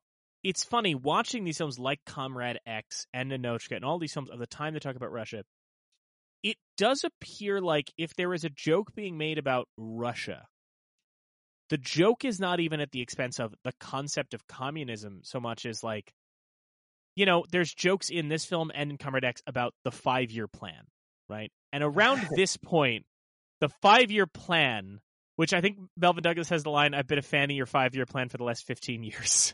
um, yeah. They're, the, um, these, the three of them, Buljanoff, Ivanov, and Kopalski, are selling these jewels because the country is going through famines and is badly in debt because of the disastrous failure of Stalin's implementation of a five year plan. The movie never seems to be a criticism of Russia, but it is a criticism of Stalin's Russia. And it is interesting to think about the fact that, like, especially because, you know, 10 Days That Shook the World isn't that old at this point. It is interesting to think about how some of the point of view that this movie takes and some of these films this time takes is less a criticism of the Soviet Union as a concept and more like, hey, it seemed like you guys might have had a good thing going here, maybe a little lofty and ambitious. And this whack job's screwing it up. You know what I mean? Which is an interesting thing. As again, as the way the movie counterpoints everything by making that kind of like, okay, well, the Soviet Union maybe wasn't bad they are counterpointing the opposite you know the capitalist side, not with uh, Melvyn Douglas's character necessarily. It's with the Duchess, and that she's so like very capitalistic that she's willing to do some devious, horrible shit to this poor woman who did nothing to her just to get fucking jewels back that clearly she doesn't even need because she's living the high life. Just, just fucking rolling around France like she's like, who the fuck she is. You know, it's, it's very much like, well, communism's kind of not going so great in Russia because some of the, the, the planning didn't go well, but capitalists are fucking assholes. Well, and also, you know, the I think the best jab at capitalism in this film uh, is one of my favorite moments, and we talked about it in a previous episode because this movie does have one moment that's very similar to a film we covered recently, which is, and I'm sure you you probably noticed it too, Tom, which is both this and Sullivan's Travels have a moment where a rich person talks to his butler yeah. to try and go, well, I understand the poors, and the butler has to go, no, you don't. Uh, you know, in this case, it's that moment where making- but also making the joke that the, the butler's also kind of a moron. no, but see, that's the interesting thing is is that I didn't read it that way. The first time I saw this movie, I thought that was it, right? The first time I saw, are you talking about like when he says I wouldn't want to share my bank account with you? That moment. Yeah. See, that's here's the thing. The first time I saw this movie, I thought that's what it was. I thought the joke was like, you know, but then I realized, especially watching other films around this time, that joke is a jab at quote unquote rich people because what he's really saying because remember he starts by saying you haven't paid me for two weeks or two months or whatever like the last two months you haven't paid me the last two months and then when he says to have to share my bank account with you that's a joke about the fact that a lot of these rich people especially in the 30s and especially like melvyn douglas who don't really have a job they're not actually rich Yeah. they accrue a lot of debt. They spend like assholes. So the joke there, in a way, when the butler says to share my bank account with you, is basically him going, "You're my boss. I'm your servant, but also." I probably have more. I would just be paying your debts if we shared money. If like if we shared accounts, I would be paying off your debts because you aren't actually wealthy. So the, it's a bit of a jab at the idea that like a lot of these rich people aren't just rich beyond their means they're actually spending beyond their means you know whereas the working class people in america or in france are just working making a living you know it's like the it's like the sullivan's travels butler who kind of just turns around when his boss is like well don't you care about the dig he's like man i just want to fucking clock out and go home. Like that's it. I make a living i go home. I don't care. Mike, I feel like you're spreading uh, communistic propaganda in the powder spreading room again. one of the best another just great line. Um well that you know the one thing i thought about with this there is a scene that i i, I hate to do more of this like well today they wouldn't ba ba ba but the moment when they come back after the you know you've been spreading communist she's spreading communist propaganda when they get back to the hotel room and they're both drunk and they're doing just a little bit of like there's no there's no drama to it or anything. It's just them going back and forth and her saying she should be punished. So he pops the champagne and she acts like she's been shot by a firing squad and drops. And then he puts the jewels on her and she has one of my favorite line deliveries is that adorable her going like, "Can I make the speech now?" It's great. Um one thing that strikes me about that scene is I think in a modern movie, and especially the way we talk about movies, I can see so many people going, "Why was that scene in there? It didn't. It didn't advance the plot at all. It didn't do X, Y, Z. It, yeah, there's no advancing the plot or anything, but it's such a great moment. You know, her little drunken "Can I make a speech?" Him putting the the the tiara on her, all of that.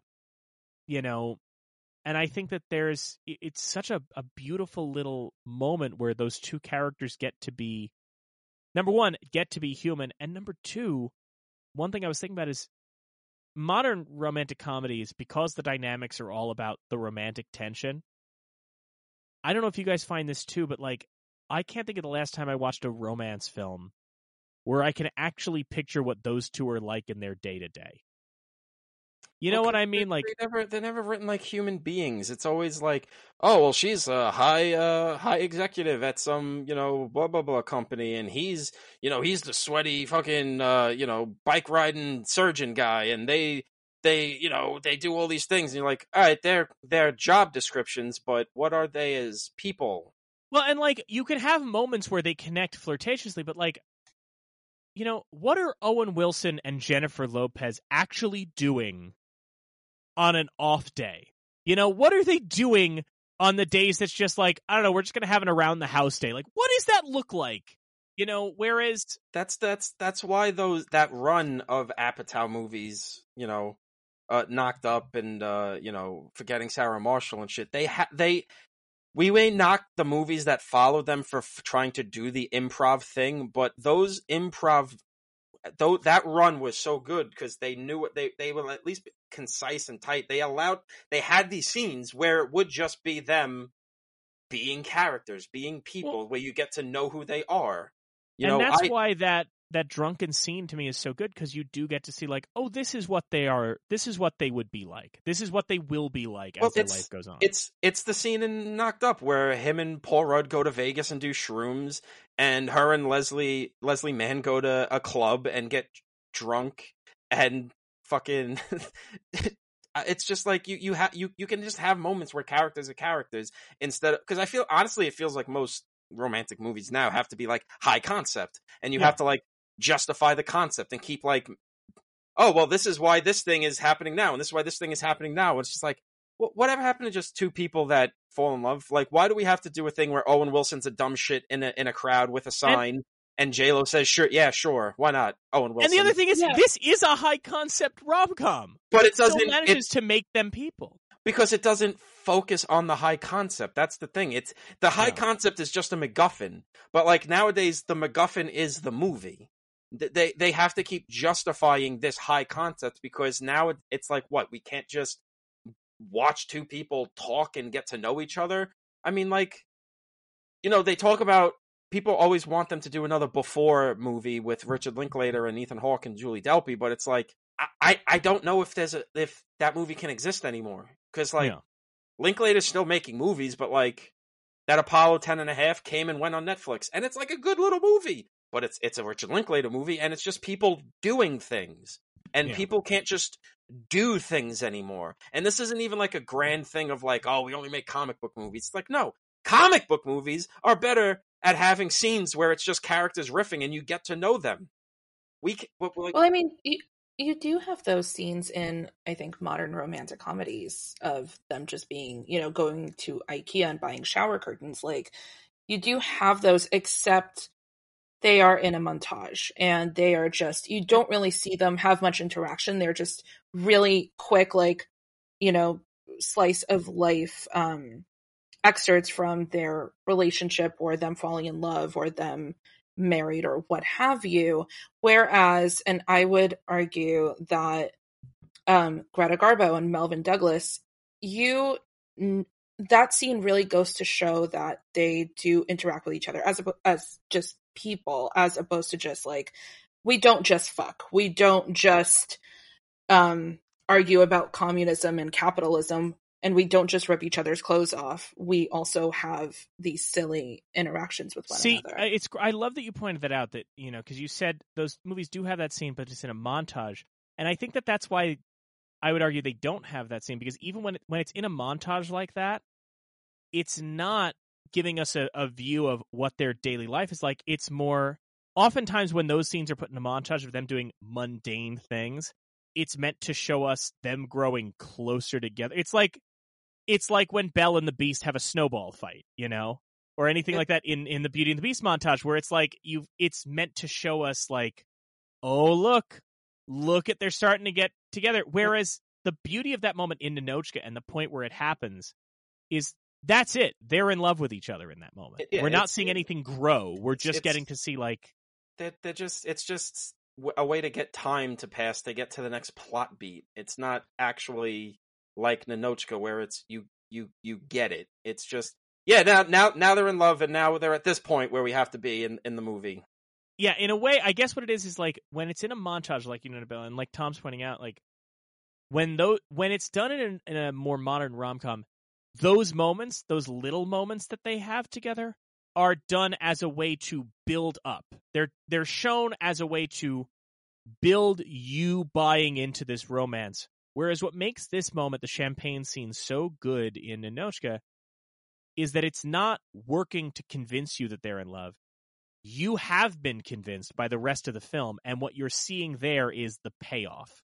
We haven't gotten our happily ever after yet, per se, but that is, oh, these two are actually in love. It happened, they connected, and now we get to just spend a little time with them happy before it all comes crashing down. And I don't think that a lot of romance films today take the time to give us the beat of them actually happy before a misunderstanding because you know like Tom pointed out there's no point where she thinks Melvyn Douglas lied or anything like that too often now just as the characters share a first kiss then it's like oh whoopsie it turns out I was paid to take you out on a date to the prom oh I'll never get over you know too many movies end at the first kiss and I think that this so well has a moment of letting us enjoy them just being in love you know Yeah, and I believe their relationship. And I think that like there are so few roman like modern day romantic comedies that, you know, I don't walk away from it's that movie called Marry Me, believing that Owen Wilson and Jennifer Lopez are gonna stay together. I actually don't know if they stay together. I never saw We're that. really- we are we're really plan taking to. this movie to we had taken this movie out back and given it the fucking Tom, Tom, since you Right. don't remember what you say on podcasts, I'm going to let you know this isn't as bad as how much you really brutalize First Cow in our Sullivan's Travels episode. Oh, You I, go fuck- after First Cow. I go after What do you have against cows? Oh For my no god. reason. nothing. They taste great, but I don't want to watch a movie about them.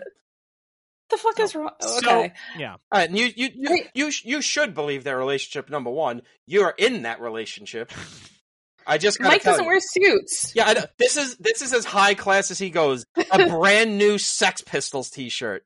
This is not brand new. I've had this for years. Okay, well then it's less Okay. tattered than some of the other shit you've put through with your ever expanding and shrinking body. I Alright, love this- that, uh, that shrinking is becoming a drag now. Yeah, because you're like you gotta just just just pick a lane, bro. I you just pick a lane.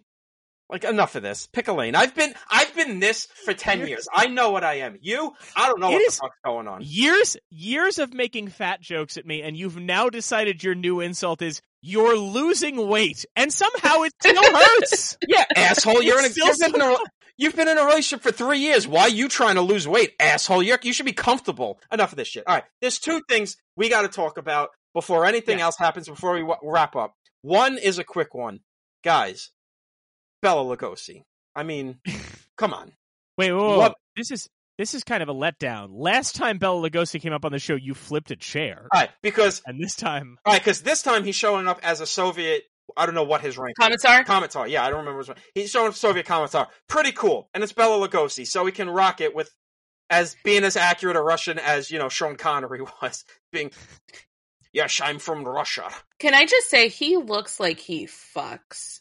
Like more so than Melvyn Douglas does at any given point in this Yeah, movie. Bela this man looks like he yeah, He looks like he fucks drugs. I- That's what he looks like. I need to acknowledge that what I loved is that by the end of Bella saying that sentence, I could see on her face a moment of I'm going to text Mike later and say don't don't keep that in. Um, yeah. Okay, but let's, Oh, I don't mind. okay, okay, because listen, he's a Soviet commentator. Last time we saw him on the show, a week ago, I guess. I don't know what the schedule is. I don't know when these things come out. He he showed up as the fucking devil in a Disney cartoon. That's so much fucking cooler. So I'm so, like, I'm sorry. I'm sorry. The devil or a Soviet Commissar? Eh, I'm going with the devil. I got a, I got a fucking bleeding demon head tattooed on my head, on my face, on my arm. Come on. I'm gonna, I'm gonna choose. whoa! What? Did you have a stroke there, Chris? I mean, you have Ki- something on your face? kind of last month I did. Tom, the rapid fire with which Kyle is going to have to just take that clip out and extract it. is The rapid fire with which you just like a max headroom glitch. It wasn't even like you misspoke. It was truly the m- m- m- max headroom just on my face, on my head, on my arm. And I just- Okay. because you brought this up before we even got to season two, a movie that references Ninotchka, which the director told his lead actor to watch Ninotchka to base his performance off of. Have you shown Bella Red Heat? No, I have not. We have so many movies that we need to watch. All right, well, stop I have watching not put fucking Red cartoons. Heat on the pile. Stop watching cartoons and watch big boy stuff like Arnold Schwarzenegger and Jim Belushi fighting drug no, dealers. that's no. All right, so Walter Absolutely Hill not. told Arnold Schwarzenegger, watch Ninotchka and base your performance off of Greta Garbo. Do what she's doing. And I don't know, I haven't watched Red Heat in like 10 years. I don't know if it's successful or not. Probably not. It's not one of Walter Hill's best movies, but, you know, Mike, make her watch it. Mike, Okay. Mike, hey, No. hey, All right. hey, hey, you're the boss in this relationship. You make her I'm watch this. Definitely not. I am so very much not. Um, I know this is somehow going to blow back on Mike, even though I said it. it's gonna be like it's not going to end well for anyone. so. Uh, Tom said a couple things. Uh, one thing, a couple things I want to point out that I thought were really great in this. Uh, and then I have one thing I'm going to throw to the room before we talk Oscars. But you know, we're talking about things that a movie would do today. The iconic laughing scene, you know, the iconic Garbo laughs scene. I loved that because it cuts. You know, she's sitting at the table all stone faced. Douglas falls. The crowd is laughing, and when we cut back, she is in full on laughter. And I think that a movie today would want to make a meal out of it and like show her start to crack a smile and start to go, you know, like show her kind of like, oh, they finally broke the Ice Queen. And I love that we never get to see her transition into laughter. They never make it a, a big thing. It just cuts from her stone face to her out and out laughing. That not only did he, you know, that when it cuts back, she's laughing, and he's indignant at first too. That the beauty of that scene is not just oh she finally you know got the stick out and started laughing. It's that he realizes that if he really wants to get her to loosen up, if he really wants to connect with her, he can't maintain his I'm totally cool, I'm totally in control attitude. None of his jokes work. It's the fact that he needs to kind of eat shit for a minute for her to be willing Can to just- loosen up. Yeah. Can I just point out that there is one semi modern movie that also has a scene that's done equally as well as that? And that was in Magic Mike 2 when Joe Manganiello shows up at that gas station and does his striptease, and that gas station worker just looks so stone faced. And then she laughs. I need to acknowledge that not only do I agree with you there, but also that this is the second time Magic Mike XXL comes up on this season. And I think if you ask somebody, which episodes do you think that's coming up in? They're not saying The Godfather and Ninotchka. I was actually about to say, was it in The Godfather? Yes. Because as I Oh, as I once told, uh, we, we can't get into it now. Everybody go back to the Patrick Willems episode. So the only other thing I want to point out is that when we're talking about these moments where these characters transform, like Garbo is incredible in this film because her transformation is so there for us to see. The character that we meet at the end of the movie is not the character from the beginning, and she does an amazing job kind of transforming. But I do want to say one moment that I love, uh, a very subtle moment, is when they're out and the countess comes over to their table and kind of disrupts it and it kind of just says some shitty things and then leaves. And Ninotchka's upset. I love that it's quiet for a while. That Douglas's character is so browbeaten by the countess and so polite and formal to her, and he never stands up for Ninotchka. And then they're just sitting there, and Ninotchka's obviously hurt. And here's this character, Melvyn Douglas, who, you know, Bella, you said one of your notes at the top is this guy needs to shut up.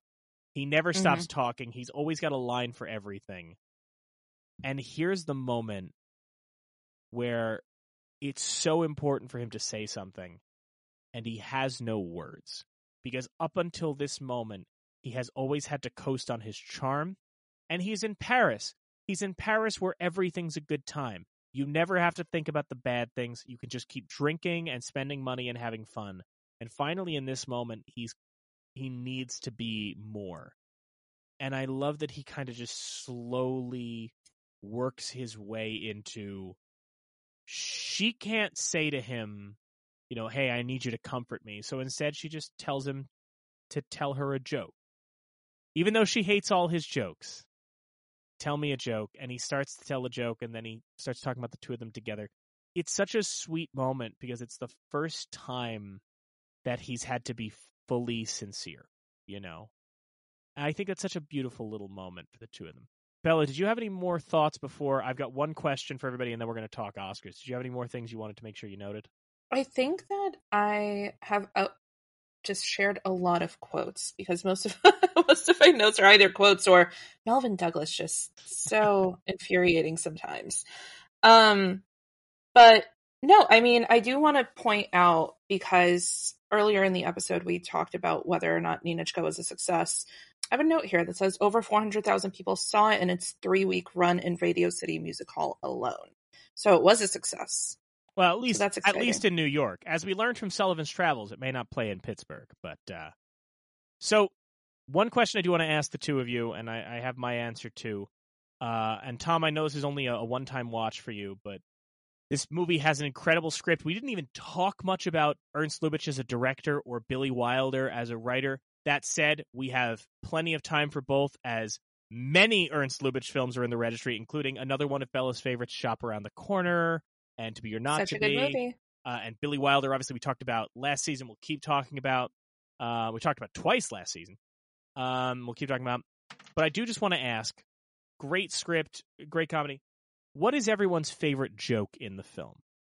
I'll start with with Bella. What is your favorite? If you had to pick one, what is your favorite joke in the film? I mean, I really do like the little father bit because that's great. But I think my absolute favorite, Mike. I'm sorry, I'm going to steal Uh, from you you because I think this is too, your yeah. favorite too. mine, yeah. Um, yeah, in the in the beginning of the movie when I'm good, I'm just going to keep Buljanoff, Ivanov, and. Yeah. I I know. See, like I know what their names are now, but I just it's too long to say it. This is me with all Russian names. I say this as someone with a very long Russian name.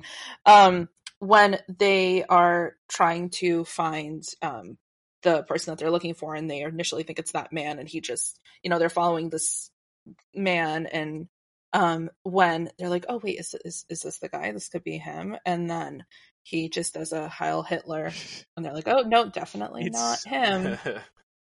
It, it, you're right. You you stole it. That is my favorite joke, but it's not even because of the Heil Hitler bit. It's the fact that they just go, "This must be him." I would hope not. no, but it, like as in like as in them going like, "This must be it. This must be our man. This is our man." Obviously, and then he does the Heil Hitler to someone, and it is it is uh Ivanov's reaction. They're all stone faced, and Ivanov just goes, "No, that's not him." It's not. If if any of them were horrified, it wouldn't be the deadpan of just it's him. It's him. Nah, it's not him. So good. Uh, yeah. Tom, what is your what what might have been your favorite joke in the film? First one that comes to mind is the cigarette joke. Just because, Oh, the the cigarette girls, and you must have been smoking a lot. Yeah. yeah, because those three guys, they're fucking. Like, it's just, like, it's just like, oh, these guys come to France and they're just, they're just fucking. Like, it's it's just fun. It's a funny joke. I don't know. but it's also the humor of it's not just that they're Russian people because in Silk Stockings, you know, two of the Russian envoys they have in that because they're theater actors and they have to sing are pretty good looking guys. It's the fact that it's these three bureaucratic dweebs They're fucking That in- gremlins. in their but in their country, you know, they would not be anybody's top choice. But they come to France and there's something exotic about them. And Well, so these also- three French maids show up and, you know, It's because also, there's I think, I think it's because they're they're misappropriating Soviet funds Well, to get yes, but I'm saying there is that great moment where it's the one cigarette girl shows up.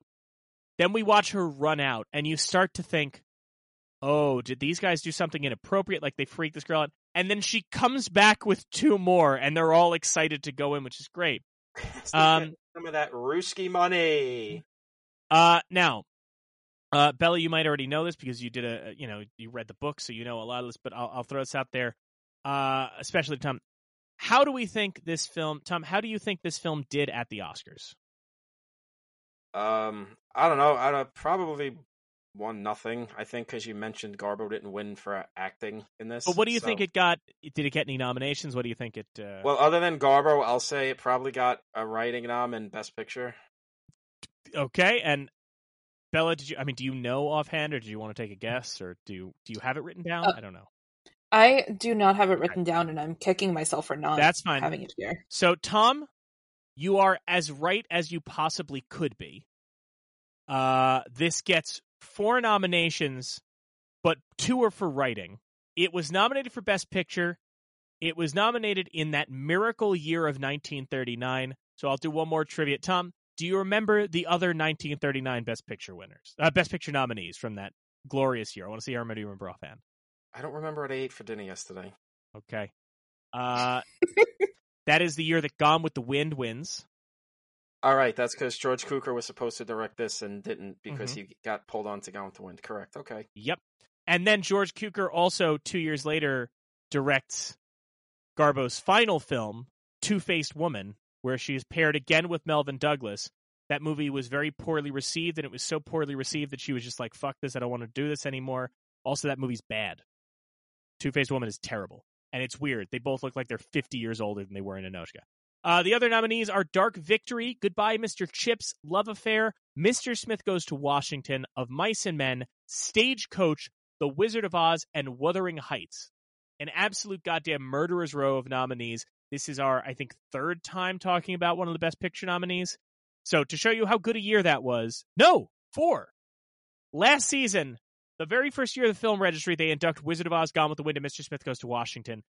This year they induct Ninotchka, and in future years they will induct Stagecoach and Wuthering Heights. So a murderer's row year. Uh, Ninotchka, as we noted, was also nominated for Best Actress for Greta Garbo, who loses to Vivien Leigh for Gone with the Wind.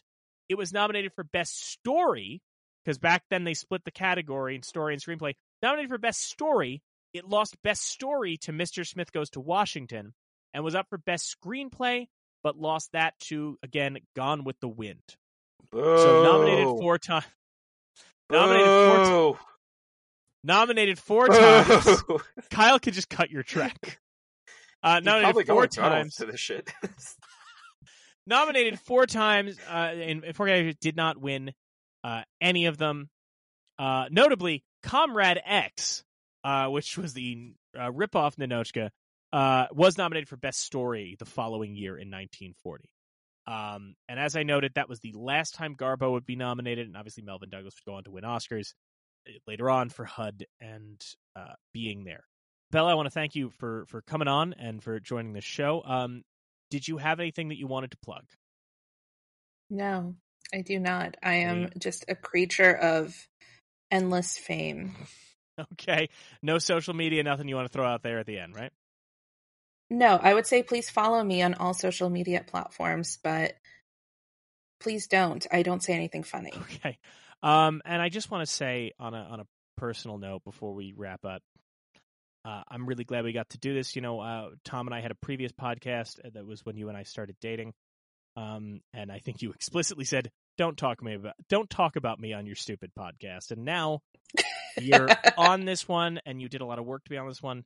And you know, when we met, you weren't really uh, super into movies, and I think that you know together um, you've really discovered a, a, a new appreciation for cinema and, and, and what film can do. And that's something that we now, it was something that was mine, a love of movies, but now it's, it's something that we share. And I think that, you know, um, I I think that's fair to say, right? That you and I now, this is something that we share, this love of cinema, right? Yes, but also to quote to quote the great Garbo, sometimes I just want to be alone. Sure, but but I'm saying like that's something that we that's something that we I'm being sincere when I say this. That's something that we share. Okay. it that right that's something that we share as, as a love of film and and it's something that you come to appreciate and um and that's why you're not going to be mad that I just spent hundreds of dollars at the estate sale for former Paramount uh, head Robert Evans and bought a bunch of his ties and shirts and everybody else stick around we'll be right back with our picks for the National Film Registry We're done. The National Film Registry isn't some fixed object, frozen in time. It's always growing, adding new titles every year. These annual selections are made by the National Film Preservation Board, with members like Martin Scorsese, Alfre Woodard, and Leonard Maltin, and representatives from organizations like the Academy, the DGA, and the AFI coming together to debate and decide. But they don't just pull titles out of thin air. They pull from the public, people like you and us, who can submit their nominations for the registry in a form on the Library of Congress's website. What we do at the end of each episode is have Mike and Tom pick films not yet in the registry that they feel should be, inspired by that day's topic. At the end of each season, those films will be formally submitted to the National Film Registry for consideration on behalf of You're Missing Out. Here are today's picks. So I had a number of options I could have gone with Ninotchka and a number of ones that I was considering. From using the Russian aspect of this film to evoke other Russian set films, you know, like a Don Bluth Anastasia or something like that, which will find its way into the registry at some point and find its way into my picks at some point. Or I could have gone, I thought about like, well, 1939 is such a murderer's row year. Do I talk about Love Affair?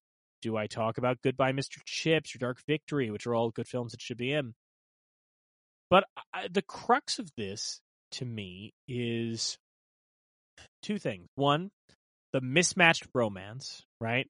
She's uptight and, you know, and he's more of a cad and, and he needs to kind of get her to loosen up and she needs to get him to step up and take responsibility, right? And there's even a moment, you know, the whole relationship with the, the Duchess where she just kind of reintroduces herself and kind of conveys to ninotchka like, no, he's kind of a cad. You know, he's not he's not your perfect guy. He's a bit of a cad. So I thought about that, and then I also thought about the fact that, especially you know, for a long time, Garbo laughs. The Garbo laughing moment is iconic. That this movie built up to a moment that just is is burned into cinema history.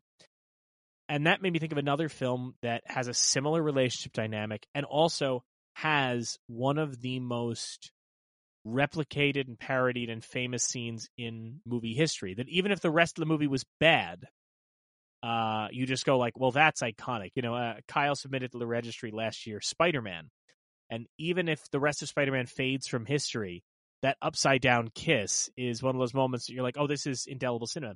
My pick hasn't a moment that's indelible cinema, and it is a romance moment between you know the lowly cad and the uptight uh, woman, which is one of the most famous scenes in cinema, one of the most parodied scenes in cinema. Uh, two dogs sitting at a table with a plate of spaghetti and meatballs, and they're slurping up spaghetti and they kiss. It's it's 1955's Lady and the Tramp, which was also the first animated film in CinemaScope. I thought of it initially because it's just, oh well, there's that dynamic there, and what an iconic scene. Because it's more than just, you know, when we do this, it's more than just kind of going, this movie I like is like this movie we watched. It's, you know, movies that deserve to be in the registry. And I think Lady and the Tramp's a great film, but I also think that just in terms of preserving our cinematic history, that scene, you know, the the spaghetti scene is iconic. And Walt originally wanted to cut it apparently, but like you look at it and it's like it's been copied so many times. It's just a perfect scene. Even if you don't like the rest of the film, there's no argument that scene is, is iconic. Much like Garbo laughing is so iconic in Ninotchka. Um, and the role that the Duchess plays in this film in Lady and the Tramp gets picked up by that brilliant song by the dog Peg of "He's a Tramp, but I Love Him."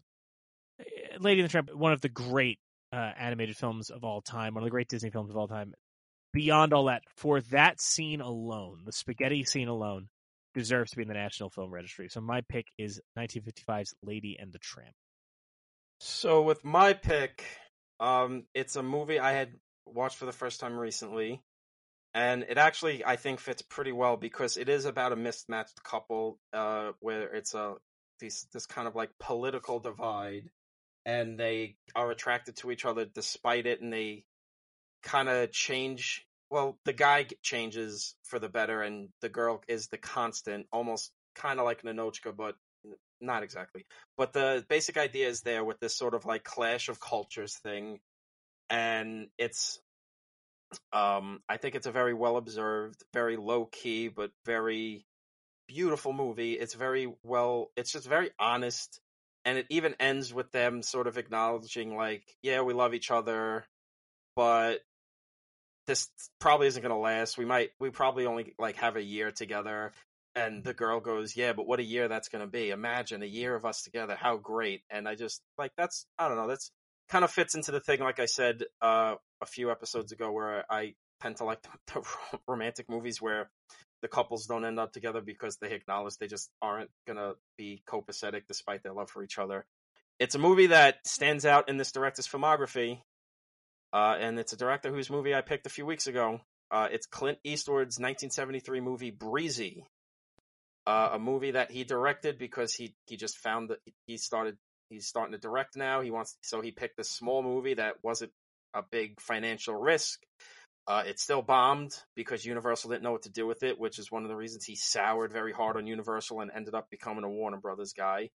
But it's uh, William Holden and Kay Lenz, and he's this playboyish older guy and she's this young hippie flower child who's just very like upbeat and positive about everything and he's this heartbroken old man and he's just like why the fuck are you so happy about everything? Life sucks. But something about her just wakes him up and makes him want to love again even if it's like he said only for a year and it's got that clint just honesty and that well observed thing he does where he's just trust the actors and it's just it's it's nothing like even with Bridges of Madison County, it's nothing like he's done while still feeling very Clint Eastwood. And like I said when I uh, brought up Bridges of Madison County a few episodes ago, I think he needs to be very well represented in the film registry because there's nobody like him in American films since he started directing. And uh, I actually do love this movie. I think it's kind of a low key masterpiece, and I think everyone should see it and I think being in the registry would get some more eyes on it. It just recently got a great uh, Kino Lorber Blu-ray disc, so I'm glad that still uh, is alive and well. So uh, Breezy, 1973, guys, check it out. Some might say you're missing out if you haven't seen it. Let's all go to the lobby, Thank you again to Bella Zaydenberg for joining us. Next week, Jeremy Swanton and Kyle Reid Hass return to the show for a pre-code musical, 1932's Love Me Tonight. Don't forget to follow the show wherever you get your podcasts. Thanks again for listening, and we'll see you again next time.